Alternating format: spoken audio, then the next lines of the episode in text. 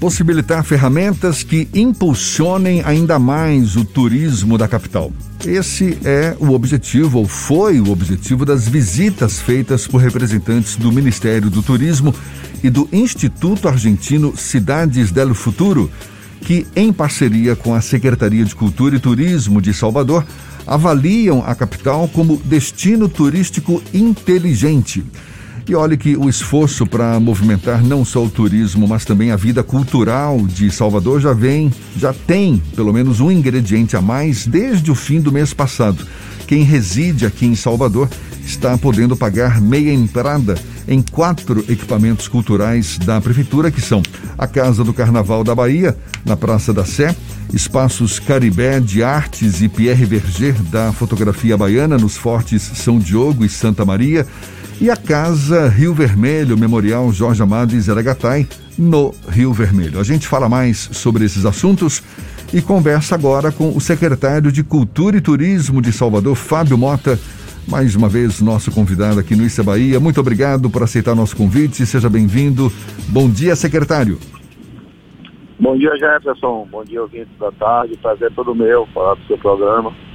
Fábio, Primeiro fala para a gente sobre esse esforço de movimentar o turismo aqui na capital e fazer da cidade um destino turístico inteligente. O que significa exatamente isso?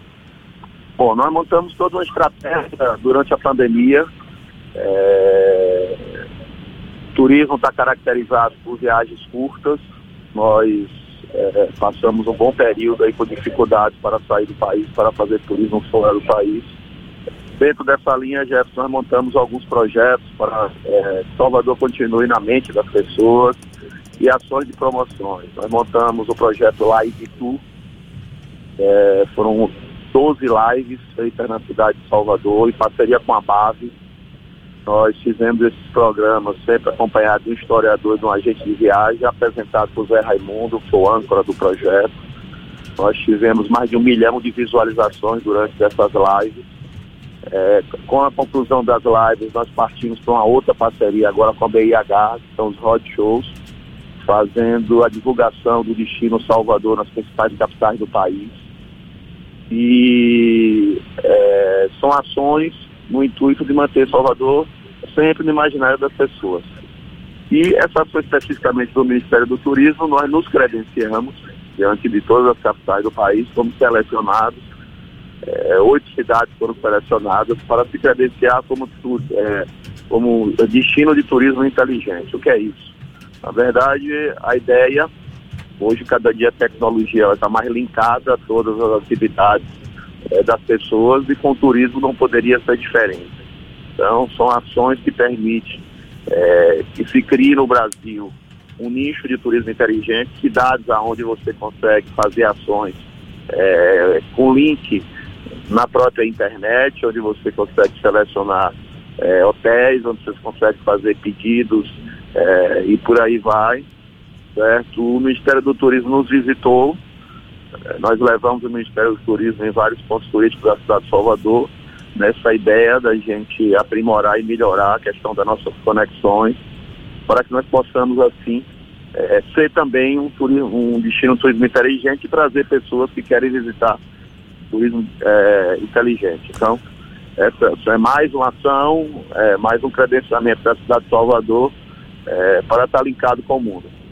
Quando a gente fala em turismo inteligente, secretário, passa por aquele conceito de que uma viagem, por exemplo, para o turista é uma experiência que vai lá integrá-lo, digamos assim, com a comunidade local, ao mesmo tempo em que garantiria o desenvolvimento sustentável, seja ele ambiental, econômico ou social da região, por meio de exatamente tecnologias, soluções digitais inovadoras. O que existe de concreto nesse sentido para, de fato, Salvador se tornar um destino de turismo inteligente? Bom, nós passamos aí preenchemos os requisitos para nos credenciar. O Ministério fez uma visita, levaram 3 dias na cidade de Salvador, nos orientando quais os próximos passos. Então a gente envolve a prefeitura como um todo, a Secretaria de Cultura e Turismo ela libera, mas você tem aí a COGER, que está dentro das ações, você tem a Guarda Municipal, que está dentro das ações, até porque as ações, além de sustentáveis, precisam ser seguras, e é isso que a gente precisa demonstrar.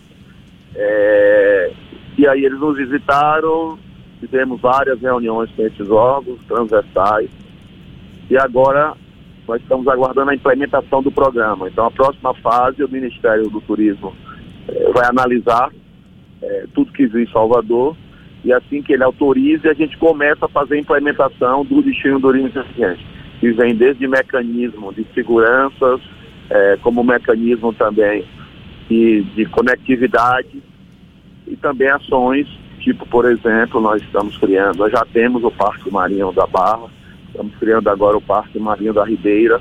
São ações que precisam estar conectas com a tecnologia e com a área de segurança.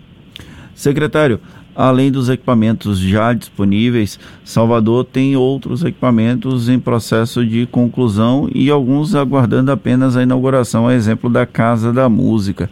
Já existe alguma perspectiva desses equipamentos estarem disponíveis à população, abertos à visitação? E também como é que está a previsão para a conclusão de outros equipamentos, a exemplo do Arquivo Público da Capital Baiana?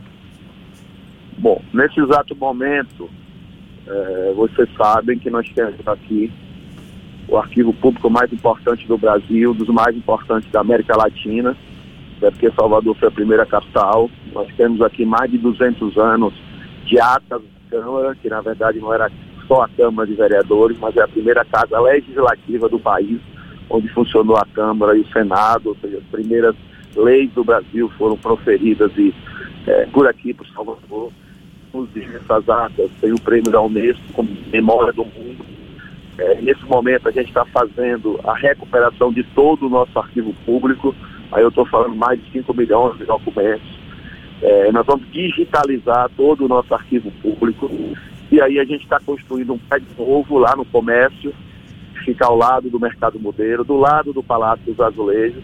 Nós estamos recuperando um casarão que vai ser o Museu da História da Cidade de Salvador, e no fundo estamos construindo um prédio novo com 11 andares, que vai ser o novo Arquivo Público da Cidade de Salvador. A nossa previsão é da conclusão das obras até fevereiro, e a partir daí entrar com o processo de museografia para que a gente possa inaugurar entre maio e junho esse novo equipamento. A Casa da Música da Bahia, ela está pronta, também fica no comércio, mais conhecida como Palácio dos Azulejos Azuis. Ela foi completamente recuperada do ponto de vista arquitetônico, e lá foi feito um projeto de museologia que tem como tutor Gringo Cardia e Antônio Rizério, que retrata, na verdade, a história da música da cidade de Salvador, do Brasil como um todo. Lá nós temos mais de 250 depoimentos das pessoas que fizeram essa música na Bahia, no Brasil. Lá nós temos salas, por exemplo, da Ospa, onde ela fez uma apresentação especificamente para a Casa da Música. Nós temos lá os Novos Ritmos da Bahia, nós temos toda a história da música da cidade, por bairro. São 36 regiões retratadas, onde você consegue ver naquela região específica, naquele bairro específico, quem foram os artistas que nasceram, quais são os ritmos que começaram a ser tocados naqueles bairros. Temos um estúdio completo que vai permitir que novos talentos possam, inclusive, gravar e ter o seu produto a partir desse estúdio. Enfim, é um grande indutor de turismo que deve ser inaugurado aí nos próximos dias. Sem sombra de dúvida, Salvador e a Bahia ganham muito com esse novo indutor de turismo. E não tem a data ainda, secretário? Não tem a data ainda, o prefeito... não tem, ou você não pode dizer? Não tem ainda, porque a gente vai primeiro fazer o evento teste, agora no dia 27, e após o evento teste o prefeito deve anunciar a inauguração. Então a gente espera que ainda aí no início de setembro a gente possa inaugurar, para que as pessoas possam ter o acesso a esse grande equipamento, sem sombra de dúvida. Será aí um grande indutor de turismo para todo mundo. Secretário, a ideia da ação com os centros, com as casas culturais, é que, infelizmente, Jefferson, que nós temos aí um índice muito pequeno de soteropolitanos e baianos que conhecem os espaços culturais. Então nós reduzimos o valor do ingresso de 20 para 10 para qualquer residente da cidade de Salvador com documento, para que a gente possa primeiro democratizar a nossa cultura e que as pessoas possam conhecer equipamentos belíssimos como a Casa do Carnaval. Ela é a única no mundo, ela retrata toda a história do carnaval, não tem um soteropolitano, um baiano que não se encontre em qualquer uma dessas fases lá dentro da Casa do Carnaval. Vale muito a pena você fazer a visita no Museu do Carnaval, que fica ao lado do Plano Senado Gonçalves. Da mesma forma, a Casa de Jorge Amado, que retrata toda a obra literária desse escritor conhecido e respeitado mundialmente. E, pela mesma linha, são as exposições do Forte São Diego, do Caribé, certo? Que retrata esse argentino que se tornou quase que baiano, que retrata toda a sua obra de uma forma belíssima, certo? E a exposição de fotografia de PRVG, que também está lá no Forte São Diego, permite uma história sobre a fotografia na cidade de Salvador, na Bahia, certo? Então são obras importantíssimas, são espaços culturais importantíssimos, que precisam ser conhecidos pelo soteropolitano e pelo baiano, para que ele possa assim propagar para os nossos visitantes e aumentar também seu nível cultural. Então essa foi a ideia da gente diminuir o valor do ingresso para residentes da cidade de Salvador. Secretário, como é que estão os protocolos para garantir a segurança do visitante nesses equipamentos? Os protocolos continuam, a pandemia está aí.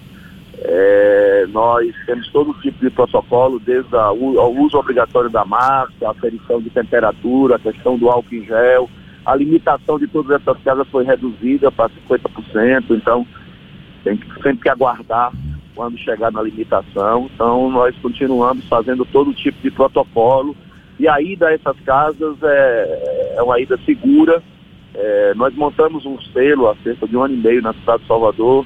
Esse selo permite com que seja aferido a questão dos protocolos e que tenha a segurança necessária para você fazer as visitas. Fica aqui o registro de essas informações prestadas pelo secretário de Cultura e Turismo de Salvador, Fábio Mota. Agora são 17 minutos para as 8 na tarde FM.